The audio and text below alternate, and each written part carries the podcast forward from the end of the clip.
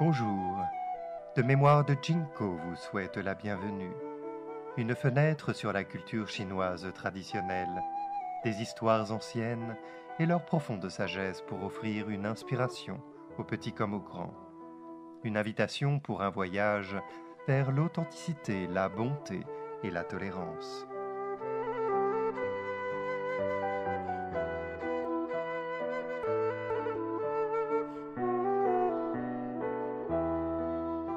L'histoire de cultivation de Bouddha Milarepa, quatrième partie. La rencontre avec le maître. Il y a eu tout au long de l'histoire dans les Himalayas de nombreux aspirants spirituels. La population y mène une vie simple et modeste, et tout le monde chante et danse. Ils vénèrent aussi le Fa de Bouddha. Voici presque un millénaire il y avait dans cette région un pratiquant nommé Milarepa. Alors que la multitude de Bouddhas et de Bodhisattvas avait nécessité de nombreuses vies et traversé de nombreuses calamités avant de cultiver jusqu'à l'accomplissement, Milarepa a atteint une vertu majestueuse, équivalente en une seule vie, et est devenu ultérieurement connu comme le fondateur de la secte blanche du bouddhisme tibétain. Le maître s'est approché de moi et m'a dit Tu es capable de lancer une tempête de grêle maintenant. Mais nous ne savons pas encore si le blé mûr dans votre ville natale. Quelle est sa taille maintenant? J'ai réfléchi un moment et j'ai répondu. Il n'est encore assez haut que pour cacher une colombe tachée. Deux semaines ont passé, et le maître me l'a demandé à nouveau. J'ai dit il est à peu près aussi haut que l'alpiste roseau. Il a dit Hum, c'est encore un peu trop tôt. Après quelque temps, il me l'a redemandé et je lui ai répondu. Les plantes poussent maintenant en épi. Le maître a dit Si c'est le cas, il est temps d'aller lancer la grêle. Il a envoyé un autre étudiant pour m'accompagner, celui qui était venu plus tôt dans ma ville natale, pour confirmer ma situation. Nous nous sommes déguisés en deux moines itinérants et avons commencé notre voyage. Les récoltes poussaient exceptionnellement bien cette année-là. De nombreux résidents âgés ont dit qu'ils n'avaient jamais vu une aussi belle récolte. Les villageois ont convenu que personne ne devrait commencer à récolter avant que tout le monde ait une grande fête ensemble. J'ai attendu un ou deux jours avant la récolte et j'ai construit un hôtel en amont sur la rivière du village. Après avoir préparé toutes sortes de matériaux pour l'incantation, j'ai commencé à jeter le sort, en criant les versets de l'incantation à haute voix. Le ciel était alors clair et sans nuages sur des milliers de kilomètres. J'ai appelé à haute voix le nom du gardien divin, et j'ai commencé à dire comment les villageois avaient maltraité ma famille. J'ai alors pleuré fort, en cognant ma poitrine et en frappant mes vêtements. C'était vraiment inimaginable. Des nuages sombres sont soudainement apparus dans le ciel, couche après couche, et en un clin d'œil, ils sont devenus de gros amas concentrés de nuages, avec éclairs et tonnerres déferlants. De gros grêlons tombaient du ciel. Une vague après l'autre, frappant les récoltes que les villageois étaient sur le point de moissonner et ne laissant pas un seul grain. A suivi une inondation venant de la montagne qui a emporté toutes les récoltes. Voyant toutes les récoltes emportées par l'inondation, les villageois criaient et gémissaient. Finalement, il y a eu une tempête de pluie. Nous avions tous les deux froid, alors nous sommes allés dans une grotte voisine et avons allumé un feu pour nous réchauffer. À ce moment, plusieurs chasseurs passaient devant la grotte. Ils avaient été envoyés par les villageois pour ramener de la viande afin de célébrer la récolte. Un des chasseurs a dit Personne ne nous a fait autant de mal que Topaga. Il a tué tant de gens et maintenant il a détruit tout le blé. Si je l'attrape, je le viderai de son sang et creuserai sa vésicule biliaire. Mais cela ne suffit pas à apaiser ma colère. Un vieil homme a dit Chut Ne parle pas si fort. Regarde, il y a de la fumée qui sort de la grotte là-bas. Qui est là-dedans? Un jeune homme a répondu C'est probablement Topaga. Cette ordure ne nous a pas encore vus. Allons chercher d'autres personnes pour le tuer avant qu'il ne fasse s'écrouler tout notre village. Ils sont partis en vitesse. Mon compagnon a vu quelqu'un marcher en dessous de nous et a deviné que quelqu'un nous avait déjà découvert. Il a dit Tu peux retourner en premier, je vais faire semblant d'être toi et jouer avec eux pendant un moment. On s'est mis d'accord pour se retrouver à l'hôtel quatre jours plus tard, sachant qu'il était très fort et courageux. Je n'avais pas peur de le laisser seul. À ce moment, je voulais vraiment voir ma mère et j'avais peur que les villageois me fassent du mal. J'ai donc dû quitter mon village et faire un détour en marchant dans une autre direction. Malheureusement, sur la route, un chien sauvage m'a mordu plusieurs fois et ma jambe était couverte de blessures. J'ai boité le reste du chemin et je n'ai pas pu arriver à l'hôtel à l'heure. Alors, qu'a fait mon compagnon? Après mon départ ce jour-là, les villageois ont rassemblé un grand groupe de personnes pour me tuer. Il a foncé sur les hommes et les chevaux, les renversant des deux côtés. Alors que la foule le poursuivait de nouveau, il s'est enfui. Quand la foule courait vite, il accélérait. Quand la foule ralentissait, il ralentissait aussi. Quand les villageois lui jetaient des pierres, il leur lançait des pierres plus grosses en criant Si quelqu'un ose venir me frapper, je n'aurai aucune pitié et je lui jetterai un sort mortel. Tant de gens sont morts à cause de moi, n'avez-vous pas peur? Une si bonne récolte n'a rien donné. Ce n'est pas suffisant. Si vous ne traitez pas bien ma mère et ma sœur à partir de maintenant, j'installerai un étang fantôme à l'entrée du village et lancerai un sort démoniaque à la sortie. Tous d'entre vous qui sont encore en vie et les membres de votre famille seront exterminés. Je n'arrêterai pas jusqu'à ce que tout le village soit réduit en cendres. N'avez-vous pas peur? Intimidé par ces paroles, les villageois tremblaient. Ils se regardaient entre eux et marmonnaient, mais personne n'osait s'avancer. À la fin, chacun d'entre eux est retourné tranquillement jusqu'au village. Mon compagnon est arrivé à l'hôtel plus tôt que moi. Il a demandé au propriétaire si un moine itinérant comme moi était venu. Le propriétaire a réfléchi un moment et a répondu.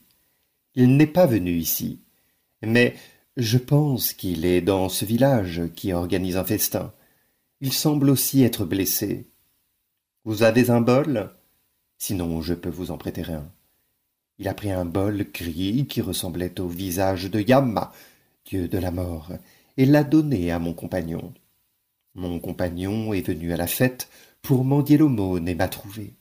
Il s'est assis à côté de moi et m'a dit Pourquoi n'es-tu pas arrivé hier J'ai dit Quelques jours auparavant, alors que je mendiais de la nourriture sur la route, j'ai été mordu plusieurs fois par un chien sauvage. Maintenant c'est un peu mieux. Il n'y a pas de quoi s'inquiéter vraiment. Nous sommes retournés voir notre maître qui nous a dit Vous avez fait une chose magnifique. Nous étions surprises et avons demandé Qui vous l'a dit? Le maître a répondu Le gardien divin. Je l'ai envoyé là-bas cette fois. Il est revenu le jour de la pleine lune et m'en a parlé. Nous étions tous très heureux. Après avoir terminé cette histoire, le vénérable Milarepa a alors dit aux disciples qui écoutaient son enseignement du Dharma. Voici comment j'ai fait de mauvaises actions pour me venger. Et Chungpa a demandé. Maître, vous avez dit que vous avez d'abord produit du mauvais karma, puis du bon karma. Le bon karma devient que du dharma juste. Vénérable maître, quelle était votre relation prédestinée pour rencontrer le dharma juste? Milarepa a dit J'ai peu à peu commencé à regretter les péchés d'avoir jeté le sort et la grêle. En même temps, mon désir d'étudier le dharma juste s'intensifiait de jour en jour. Souvent, je ne voulais pas manger, et j'avais du mal à dormir. Quand je marchais, je voulais m'asseoir, et quand j'étais assis, je voulais marcher. J'étais agité, et je me sentais très coupable pour les mauvaises actions que j'avais faites. Ce monde terrestre me semblait souvent étranger. Mais je n'osais pas mentionner l'étude du dharma juste. Dans mon esprit, j'ai souvent pensé Aurais-je l'occasion d'étudier le dharma juste, ici, avec le maître? Que devrais-je faire? Comme je n'arrêtais pas de penser et de m'inquiéter à ce sujet, voici ce qui s'est passé. À l'origine, le maître avait un riche donateur d'aumônes. La famille de ce donateur avait beaucoup de biens. Il croyait ardemment au maître, et l'aidait avec respect et inlassablement tout le temps. Le donateur est soudainement tombé gravement malade et a invité le maître chez lui pour prier. Trois jours plus tard, le maître est revenu, avec un visage pâle et un sourire forcé. Je lui ai demandé Maître, pourquoi votre visage est-il si pâle? Pourquoi êtes-vous constamment en train de vous forcer à sourire comme ça? Le maître a soupiré et a répondu Rien dans ce monde n'est éternel. Mon meilleur donateur, celui qui croyait le plus en moi, est mort hier soir. Pour cette raison, je pense que ce monde est un endroit triste. Un vieil enfoiré comme moi a produit du karma en lançant des sorts, des incantations et des tempêtes de grêle depuis mon enfance jusqu'à ce que mes cheveux deviennent blancs avec l'âge.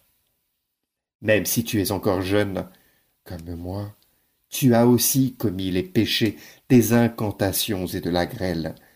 J'ai peur d'être tenu responsable de ces mauvaises actions à l'avenir. J'étais perplexe, et j'ai demandé.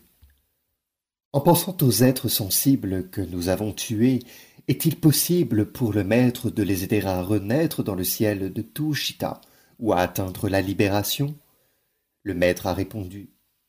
En fait, personne n'est vraiment capable de les aider à être sauvés ou libérés. À partir de maintenant, je vais cultiver le dharma juste, et tu pourrais aider à enseigner mes disciples. De cette façon, je peux te conduire au ciel de Tushita et à la libération.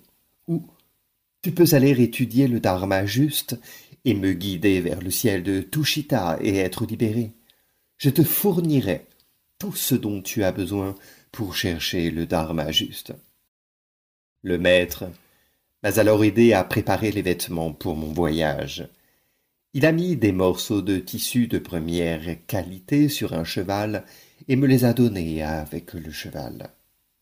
Il a dit que Rankton Laga à Tongskron était un sage établi et m'a recommandé d'apprendre de lui. Après avoir fait mes adieux au maître et à sa femme, je me suis rendu à Tongkron. La femme de Rankton Laga et plusieurs disciples ont dit qu'il n'était pas là parce qu'il visitait un autre temple. Je leur ai dit j'avais été envoyé par Houghton Troglail et leur ai raconté mon histoire. Sa femme a demandé à un lama de m'emmener à Rankton Laga. Après y être arrivé, j'ai remis les offrandes et j'ai dit J'ai commis de grands péchés. S'il vous plaît, étendez votre compassion et enseignez-moi une méthode de libération au-delà de la réincarnation. Répondu. Voici comment fonctionne ma méthode. La racine provient d'une nature exceptionnelle. Le passage réside dans un progrès exceptionnel. Et le fruit fait référence à une manifestation exceptionnelle. En y pensant pendant la journée, vous l'obtiendrez pendant la journée. En y pensant pendant la nuit, vous l'obtiendrez pendant la nuit. Pour ceux qui ont de bonnes bases et une bonne relation karmique, il n'y a pas besoin de réfléchir. Dès que vous entendrez le dharma, vous serez libéré. Je vais t'apprendre cela. Le maître a donc exécuté l'Abhisheka pour moi et m'a enseigné des versets.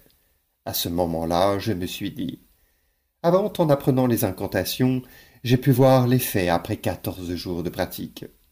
L'apprentissage de la technique de grêle n'a pris que sept jours. Ce que ce maître m'enseigne maintenant est beaucoup plus facile.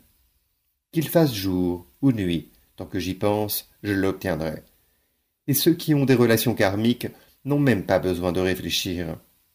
Puisque je suis capable de trouver ce dharma, j'ai bien sûr une bonne qualité innée. Je n'y ai donc pas prêté beaucoup d'attention et n'ai fait que peu de progrès. Quelques jours plus tard, Laga est venu me voir et m'a dit Vous avez dit que vous aviez commis de grands péchés. C'est la vérité. En parlant de mon dharma, j'ai un peu exagéré. En fait, je ne peux pas vous quitter. Veuillez vous rendre rapidement à Drolung, à Lodrak, et suivre Marpa Yoklilotro. C'est un grand maître traducteur respecté des Écritures et un disciple direct du maître indien Naropa. En tant que pratiquant de la tradition nouveau mantra, il est parvenu aux trois royaumes. Il a aussi une relation prédestinée avec vous d'une vie antérieure. S'il vous plaît, allez le trouver. Quand j'ai entendu le nom du roi des traducteurs des Écritures, Marpa, mon cœur était rempli de joie, et tous les poils sur mon corps se tenaient dressés. Les larmes ont bondi de mes yeux. Dans mon esprit s'est élevée une immense et joyeuse admiration et une foi sans pareille. Avec de la nourriture pour le voyage et une lettre de Rankton Laga, j'ai entrepris mon voyage. Sur la route, je n'arrêtais pas d'y penser et j'avais hâte de rencontrer le maître.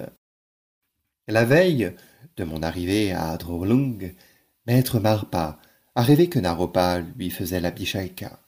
Naropa lui a apporté un vajra de jade avec un peu de terre à l'extrémité, ainsi qu'une bouteille d'or remplie de rosée sucrée, et lui a dit S'il te plaît, nettoie ce vajra avec la rosée et accroche-le haut sur ce grand bâtiment. Cela rendra les Bouddhas heureux et profitera aux êtres sensibles de ce monde. Ce faisant, vous obtiendrez deux résultats. Sur ces mots, il est parti. Suivant cette instruction, Marpa a nettoyé le Vajra avec la rosée et l'a accroché haut. Le Vajra a soudain rayonné de lumière, illuminant les trois mille mondes, la lumière brillait sur les êtres sensibles à l'intérieur des six chemins de transmigration, en enlevant toute leur douleur et leur tristesse. Avec une grande joie, tous les êtres sensibles se sont prosternés devant Marpa et le bâtiment. D'innombrables Bouddhas, aussi nombreux que les grains de sable du Gange, n'ont également offert leur bénédiction. Marpa s'est réveillé le matin, et son cœur était rempli de bonheur. Alors qu'il réfléchissait à son rêve, sa femme est entrée en hâte et a dit Maître, j'ai fait un rêve la nuit dernière.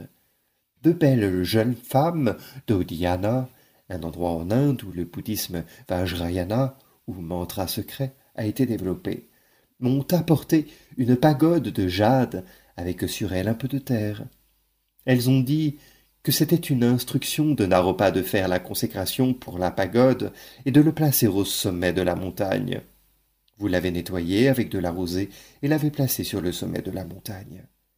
La pagode a rayonné soudain une lumière vive, et d'innombrables pagodes plus petites ont vu le jour. Pouvez-vous me dire ce que signifie ce rêve? En entendant cela, le maître savait que le rêve correspondait tout à fait à son rêve, et il était très heureux. Mais il a réprimé sa joie et a dit sérieusement Un rêve est un rêve, pas une réalité. Je ne sais pas ce que ça implique. J'ai besoin d'aller labourer le champ aujourd'hui, a-t-il poursuivi. Si un maître respecté comme vous va faire ce genre de travail, les gens vont se moquer de nous, a dit sa femme. S'il vous plaît, n'y allez pas. Mais le maître n'a pas écouté et a dit S'il te plaît, Apporte-moi un pot de vin. J'ai besoin d'accueillir un jeune invité aujourd'hui. Il s'est ensuite dirigé vers le champ avec le vin et les outils. Arrivé dans ce champ, Marpa a mis le pot dans le sol et l'a recouvert d'un chapeau. Il a labouré le champ pendant un certain temps, puis s'est assis pour se reposer et boire un verre. À cette époque, j'avais presque atteint la frontière du Laudrac et demandé les directions en chemin pour rencontrer maître Marpa, le roi des traducteurs. À ma grande surprise, personne n'avait entendu parler de lui auparavant. À un carrefour, où je pouvais voir le Laudrac, j'en ai encore parlé à quelqu'un. Il a répondu Je connais quelqu'un qui s'appelle Marpa, mais j'ignore tout du roi des traducteurs. Pourriez-vous me dire où est le drac? ai-je demandé. Là-bas, non loin d'ici, répondit en montrant la vallée qui s'ouvrait devant lui. Qui habite là? Ai-je demandé. Marpa, a-t-il répondu. A-t-il d'autres noms ai-je dit. Certains l'appellent Marpa, et d'autres l'appellent Maître Marpa, a-t-il répondu.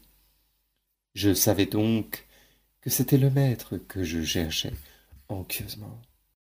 J'ai alors demandé Quel est le nom de cette colline?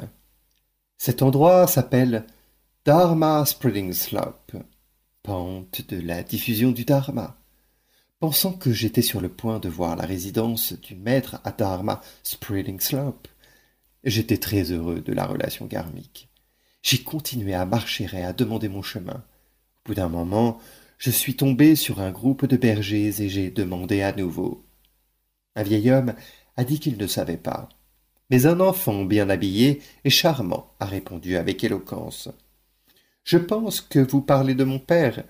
Il a vendu tous nos actifs en échange d'or et les a emmenés en Inde. Il a ramené beaucoup d'écritures.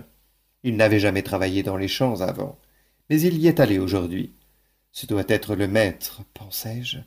En même temps, je me demandais pourquoi le grand maître traducteur allait au champ pour faire le travail. J'ai continué à marcher pendant que je réfléchissais à tout cela. J'ai soudain vu un grand lama robuste, aux grands yeux brillants, labourer le champ au bord de la route. Mon cœur s'est rempli d'une joie indescriptible quand je l'ai vu. J'étais si heureux que j'ai oublié ce qui m'entourait. Au bout d'un moment, je suis revenu à moi. Je me suis approché de lui et lui ai demandé. Le disciple du grand maître indien Naropa, Marpa, le maître traducteur, y vit-il ici? Le lama m'a regardé longuement de la tête aux pieds et m'a dit Qui es-tu? Pourquoi le cherches-tu? J'ai répondu Je viens du fin fond du Tibet et j'ai commis de grands péchés. Marpa est bien connu, et je suis venu ici pour apprendre le dharma de lui. Le lama a dit Je t'amènerai à lui dans un moment. S'il te plaît, prends ma place et laboure ce champ. Sur ces mots, il a retiré le chapeau, ramassé le pot du sol et a pris une gorgée de vin. Il a eu l'air d'aimer ça. Il a ensuite posé le pot et est parti. Après qu'il soit parti, j'ai ramassé le pot et j'ai fini tout le vin en une gorgée. J'ai alors commencé à labourer le champ. Au bout d'un moment, l'adorable enfant qui était avec les bergers est venu me dire Hé Le maître vous a demandé d'entrer. J'ai répondu. Laissez-moi finir de labourer ce champ d'abord. Quelqu'un a accepté d'envoyer un message au maître pour moi, donc je dois finir de labourer le champ pour lui. J'ai continué à travailler jusqu'à ce que le champ soit labouré. Cet endroit était plus tard devenu connu sous le nom de champ de l'infinité prédestiné. Quand j'ai eu fini de labourer le champ, le garçon m'a emmené voir le maître. J'ai vu le lama solide et fort, assis sur un siège avec trois couches de coussins. Le siège était gravé de motifs décoratifs de taureaux et de garouda. Il semblait s'être juste lavé le visage mais je pouvais encore voir un peu de poussière sur ses sourcils. Son gros corps, assis là, était comme une grosse posse, et son gros estomac s'est détaché. Pensant qu'il était l'homme que j'avais rencontré en labourant le champ, j'ai regardé autour de moi à la recherche de Marpa. Le maître m'a souri. Ce jeune homme ne me reconnaît vraiment pas. Je suis Marpa. Je vous suggère de vous prosterner, dit-il. J'ai obéi en me prosternant devant lui, et je lui ai dit Je viens de Tsang, et j'ai commis de grands péchés. Je suis prêt à dédier mon corps, ma parole et mon esprit au maître. J'espère que le maître pourra m'offrir de la nourriture, des vêtements et le dharma juste. En outre, s'il vous plaît, ayez pitié de moi et conférez-moi la pratique de cultivation pour atteindre la déité dans cette vie. Le maître a répondu. Tu as commis de grands péchés. C'est ton problème, pas le mien. En plus, je ne t'ai pas dit de créer ce karma. Alors, qu'as-tu fait de mal, exactement? Je lui ai alors raconté ce qui était arrivé dans le passé. Le maître a dit Oh, je vois. Consacrer ton corps, ta parole et ton esprit au maître est quelque chose que tu devrais faire face. Mais je ne peux pas t'offrir de la nourriture et des vêtements tout en t'enseignant le dharma. Je peux te fournir de la nourriture et des vêtements pour que tu apprennes le dharma ailleurs, où je peux t'enseigner le dharma, mais tu dois chercher de la nourriture et des vêtements ailleurs. Tu ne peux choisir qu'un des deux. Pense-y et fais ton choix. En outre, même si je t'enseigne le dharma, il se peut que tu n'atteignes pas la bouddhéité dans cette vie. Cela dépend totalement de ta diligence. J'ai répondu. Je suis venu pour apprendre le dharma. Je trouverai où obtenir de la nourriture et des vêtements. J'ai alors sorti un livre d'écriture et me suis rendu à la chapelle. Le maître a vu cela et a dit S'il te plaît, ne prends pas ton livre. Si le gardien divin qui s'y trouve sent les mauvais messages de ton livre maléfique, il éternuerait probablement. J'ai été étonné et j'ai pensé. Le maître sait probablement déjà que mon livre contient des méthodes d'incantation et des sorts de punition. Le maître m'a fourni une chambre où rester. J'y ai vécu quatre ou cinq jours, et j'ai fabriqué un sac en cuir. La femme du maître m'a donné beaucoup de nourriture savoureuse et m'a bien traité. Pour trouver des offrandes pour le maître, j'ai fait le tour de l'Audrak en mendiant.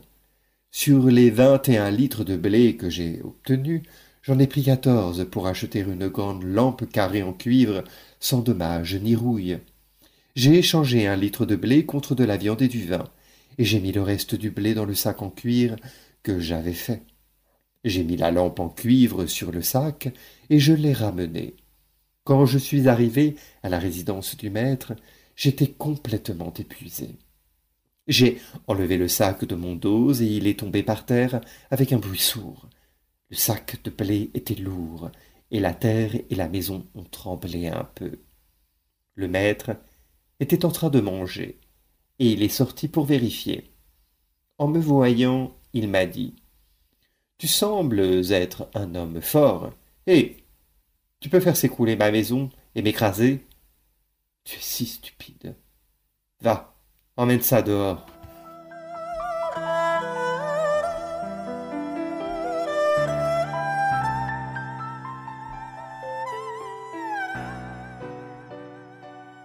De Mémoire de Jinko vous remercie d'avoir écouté ce podcast.